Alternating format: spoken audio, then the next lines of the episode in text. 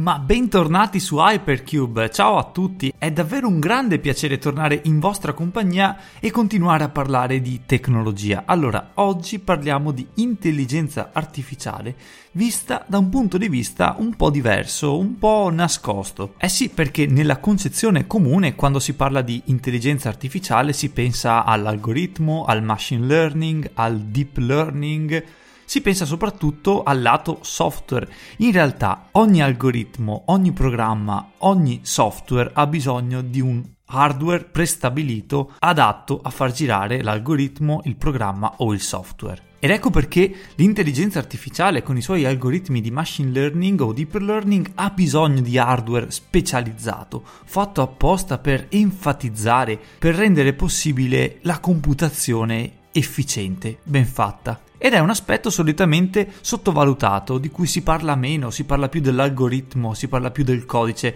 e onestamente mi metto in prima fila. Sono il primo ad essere appassionato più di algoritmi che di hardware, insomma di chip ma nonostante questo va riconosciuto e ricordato che l'importanza dell'hardware sta alla base tanto quanto il software. È solo tramite la grande coesione e la comunicazione tra l'uno e l'altro aspetto che si rendono possibili certe applicazioni, ma l'abbiamo già detto su Hypercube più volte. Quello che non abbiamo ancora visto nello specifico è il rapporto tra l'hardware dedicato all'intelligenza artificiale e la crescita dell'intelligenza artificiale stessa. L'uno va di pari passo con l'altra, ovviamente. Tra l'altro voglio fare una piccola precisazione perché quando si parla di intelligenza artificiale o di machine learning si pensa a qualcosa di estremamente futuristico, di recente, di moderno ed è tutto vero, è un ambito molto molto ricercato in questo momento, è un ambito che fa parlare di sé anche involontariamente a volte,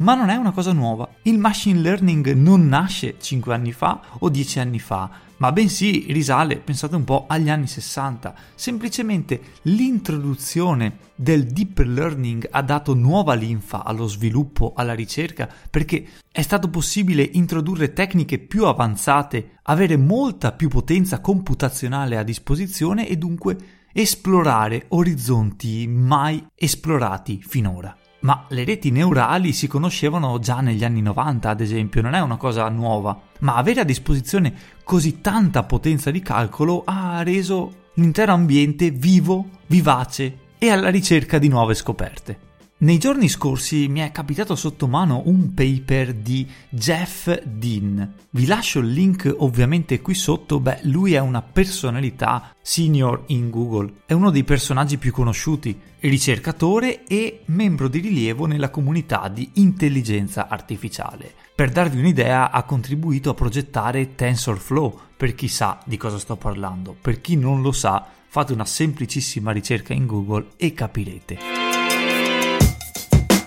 Beh, in questo paper Dean fa un overview generale su quello che è stato il percorso del deep learning, dell'intelligenza artificiale negli ultimi anni e dà degli spunti di riflessione per il futuro, ponendo l'accento anche sull'hardware e quindi sulle strutture necessarie, principalmente dal punto di vista Google, per sviluppare algoritmi efficienti in grado di stare al passo con il tempo. Beh, giusto per introdurre l'argomento e farvi un po' capire cosa ha significato il deep learning per la comunità che sviluppava intelligenza artificiale, mi piacerebbe raccontarvi di ImageNet. Forse alcuni di voi già lo conosceranno, è semplicemente un gigantesco dataset di immagini classificate e categorizzate. Beh, è diventato famoso per il task di riconoscimento che veniva proposto per testare gli algoritmi di intelligenza artificiale e misurare un po' la loro potenzialità. Ad esempio,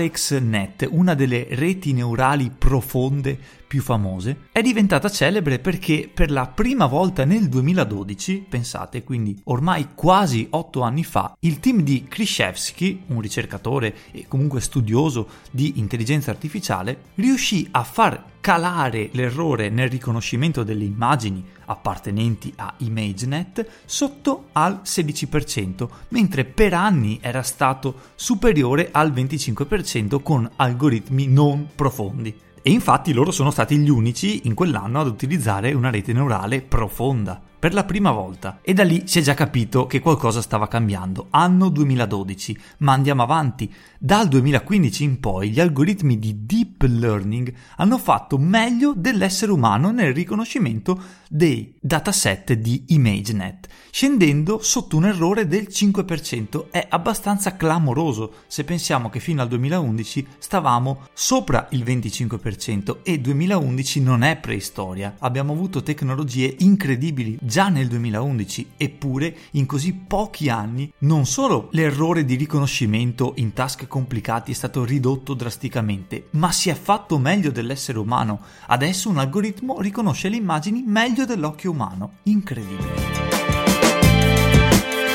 Non si parla solo di trainare algoritmi giusto per far vedere qual è il migliore e per vincere delle battaglie virtuali. L'image recognition ha permesso di fare dei passi in avanti in ambiti importantissimi, quello medico diagnostico ad esempio, dove attraverso il riconoscimento delle immagini è possibile diagnosticare una malattia adesso meglio di quanto potrebbe fare l'occhio di un medico. Questa è una cosa nuova per l'essere umano, avere a disposizione una tecnica, una sensoristica più precisa dell'occhio umano, più precisa del giudizio umano, che riesce ad individuare, ad aiutare, a supportare il medico nelle decisioni importanti che possono salvare delle vite, questo cambia tutto, cambia la storia. Ma il riconoscimento delle immagini viene applicato non solo in ambito medico, che di certo è uno dei più importanti, ma anche in ambito genetico, energetico, dell'agricoltura. Insomma, quando il deep learning riesce effettivamente a portare un beneficio, un miglioramento rispetto a quello che potrebbe fare uno o più esseri umani, allora siamo davanti a qualcosa di davvero interessante. Ma attenzione però, l'abbiamo già detto, l'intelligenza artificiale non nasce ieri, non nasce dieci anni fa,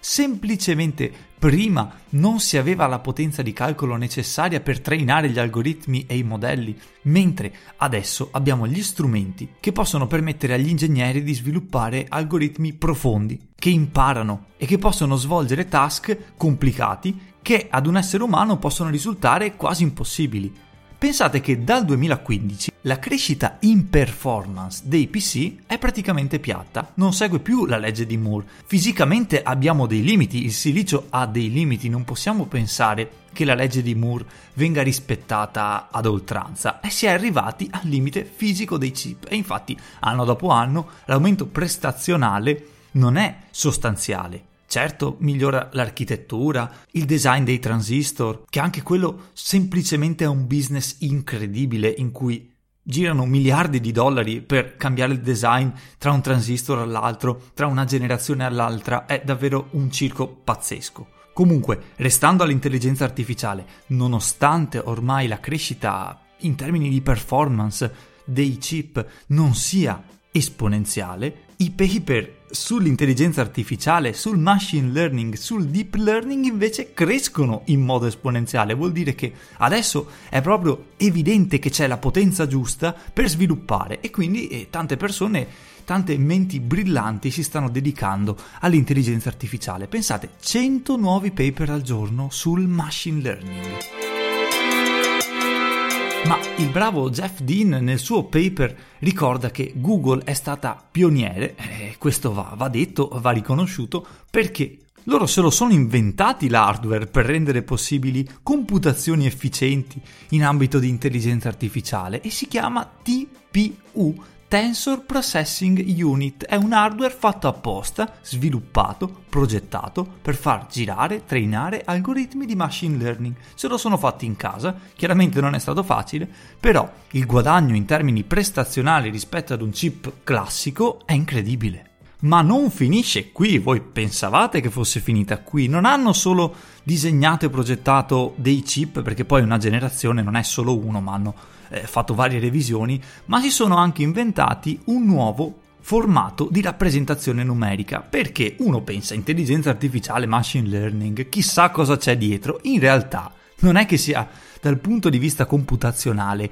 complicato, sono conti, sono conti tra matrici, operazioni con matrici, però è necessario riconoscere, avere la sensibilità di capire qual è la precisione che ti serve nei conti, quanto devi andare in profondità, ti basta un'approssimazione più generica, insomma, queste sono tematiche molto molto complicate. Io non sono un esperto di computazione o di architettura dell'hardware, però posso semplicemente dirvi che loro si sono inventati il formato BFPF, un formato a 16 bit e fin qui niente di nuovo, dove però 7 dei 16 bit vengono utilizzati per rappresentare la mantissa del numero, mentre gli altri 8 per l'esponente. Solitamente invece si usano più bit per la mantissa per dare più precisione e meno per l'esponente e questo cosa vuol dire? Che abbiamo conti meno precisi in termini di valore assoluto, ma più efficienti e agli algoritmi di machine learning interessa principalmente l'efficienza. Vogliamo svolgere più conti nel minor tempo possibile, rinunciando anche a un po' di precisione. Sì,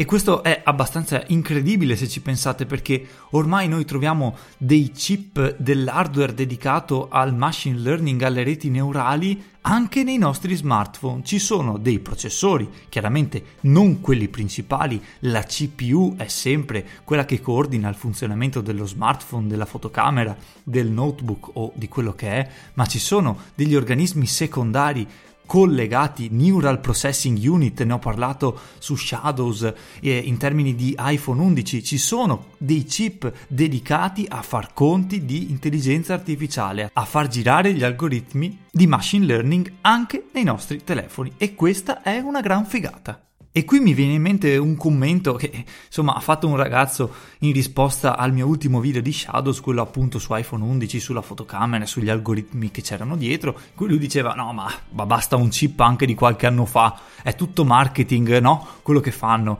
vogliono farti comprare lo smartphone l'ultimo eh, perché te lo vendono come intelligenza artificiale, in realtà va bene anche un chip più datato. Ed è falso, ed è falso e, e per avere la sensibilità di capire queste cose bisogna un po' entrare nel merito delle questioni e non giudicare per passaparola o per sentito dire perché un chip dedicato al machine learning è diverso da una CPU di uno smartphone, da una CPU eh, di un tablet, sono cose strutturate, disegnate, progettate in modo diverso, fatte per un task diverso. E quindi sì, se da un lato Apple o Google comunque vuole farti comprare l'ultimo smartphone messo in commercio, dall'altro lato è assodato che siano necessari dei core secondari per coadiuvare gli algoritmi di machine learning, soprattutto se pensiamo che questi smartphone hanno ormai tutti più di un sensore a livello fotografico che spesso registra in 4K a 60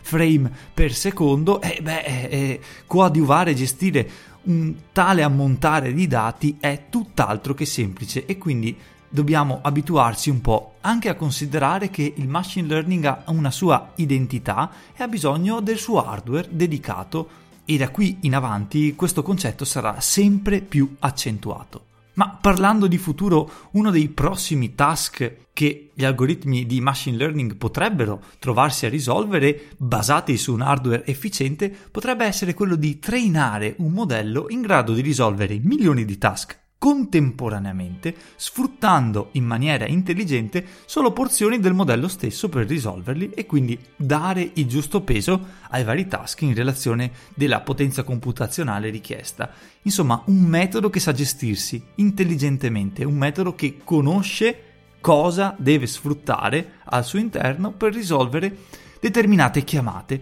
determinati problemi, determinati task e questo è molto affascinante. E questo spesso in gergo viene chiamato auto machine learning, quando un modello viene trainato con tantissimi dati all'inizio e poi